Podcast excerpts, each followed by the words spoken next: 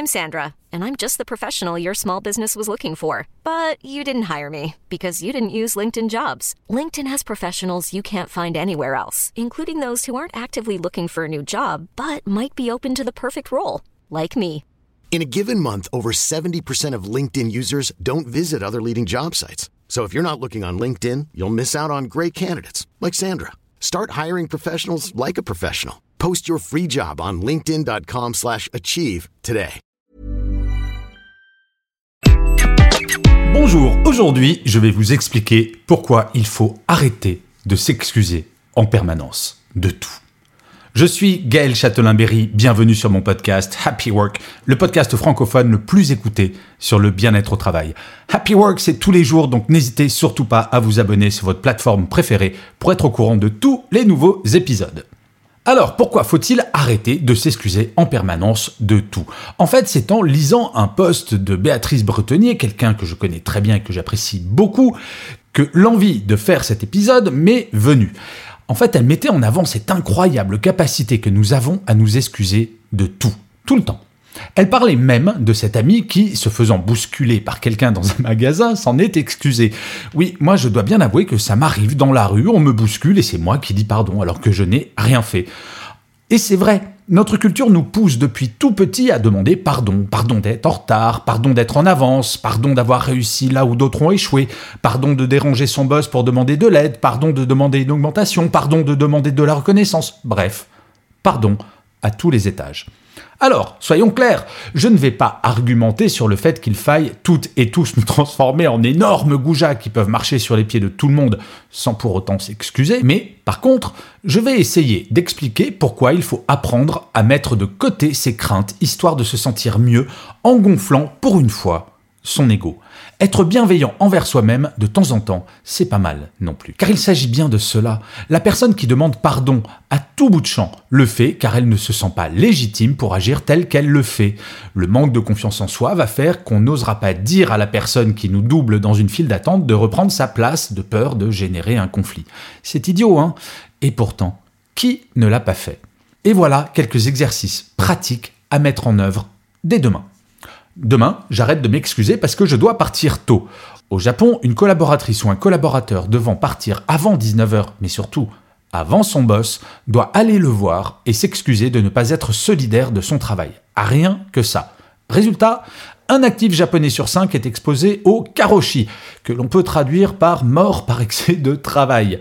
Le présentéisme est assez spécifiquement français, même si les Japonais semblent nous battre.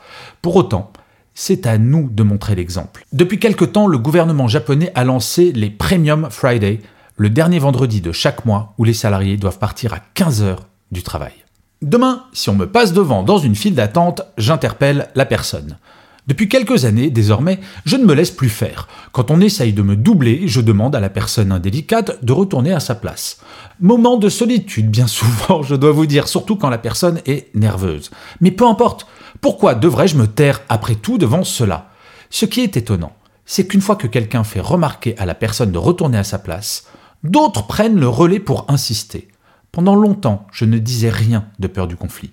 Je vous assure, c'est tellement bon de ne pas se laisser faire. Demain, si on me bouscule dans la rue, je le dis.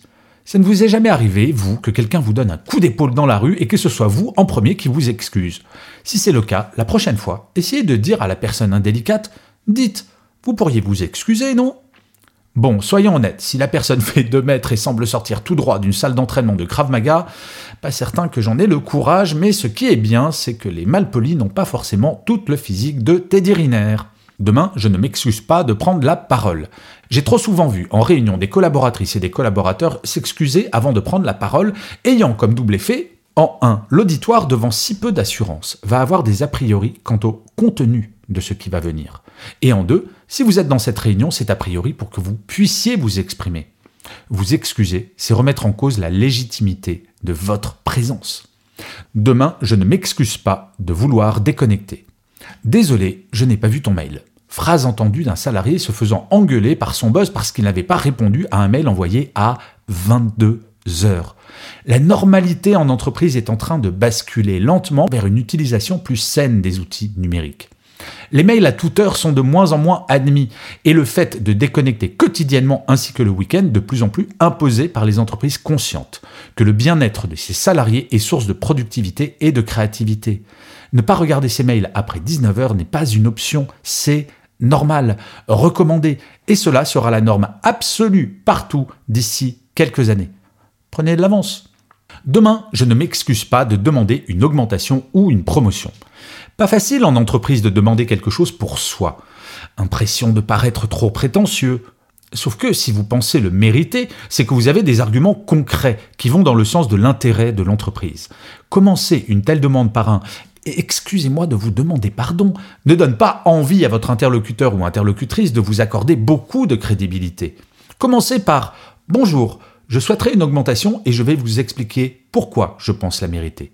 Tout de suite, ça pose le débat. L'entreprise qui vous accordera cette promotion ne vous fait pas un cadeau, elle ne fait que récompenser une performance et s'assurer que vous n'irez pas voir ailleurs. Les relations salariés-entreprise sont un échange d'intérêts. Si cet échange est déséquilibré, ça ne fonctionne pas. Et enfin, demain, je ne m'excuse pas de ne pas être d'accord. En quoi votre opinion serait-elle moins importante ou pertinente que celle de votre voisin? Trop souvent, nous portons sur nous-mêmes un regard qui est trop dur et intransigeant, beaucoup plus que quand nous regardons les autres. Bref, nous avons le droit de ne pas être d'accord et de le dire. Notre salaire n'est pas là pour transformer tout le monde en béni oui oui, bien au contraire. Une entreprise a besoin de contradictions pour avancer. Si tout le monde est d'accord, tout le temps, peu probable que celle-ci sorte de sa zone de confort et soit créative. Vos opinions compte. En fait, il ne s'agit pas de devenir des warriors du soir au matin, mais juste de prendre conscience que notre volonté, nos idées ou nos opinions ne sont pas moins importantes que celles des autres. Ne pas s'excuser de ne pas être d'accord, ce n'est pas subitement se transformer en empêcheur ou empêcheuse de tourner en rond, c'est affirmer sa personnalité, c'est apporter sa spécificité et c'est surtout travailler sur l'estime que l'on a de soi. C'est vrai ça, à force de s'excuser de tout, il est probable que l'on se considère comme inférieur à toutes et à tous. Et croyez-moi, cet abruti et indélicat qui a essayé de griller toute la file d'attente en toute connaissance de cause avant-hier à la poste avant que je ne lui en fasse la remarque, ne me donnait pas l'impression d'être tellement plus formidable que moi. Ah, amour propre, quand tu nous tiens. Et je finirai cet épisode en lisant l'un des commentaires laissés par l'un d'entre vous, ou l'une d'entre vous, sur l'une des plateformes d'écoute. Pour cet épisode, j'ai choisi un commentaire de Pascal N qui commente l'épisode 475 toujours pertinent d'écouter ce podcast, très en phase avec ce partage sur l'ego du manager. Avoir des doutes, c'est le propre du manager.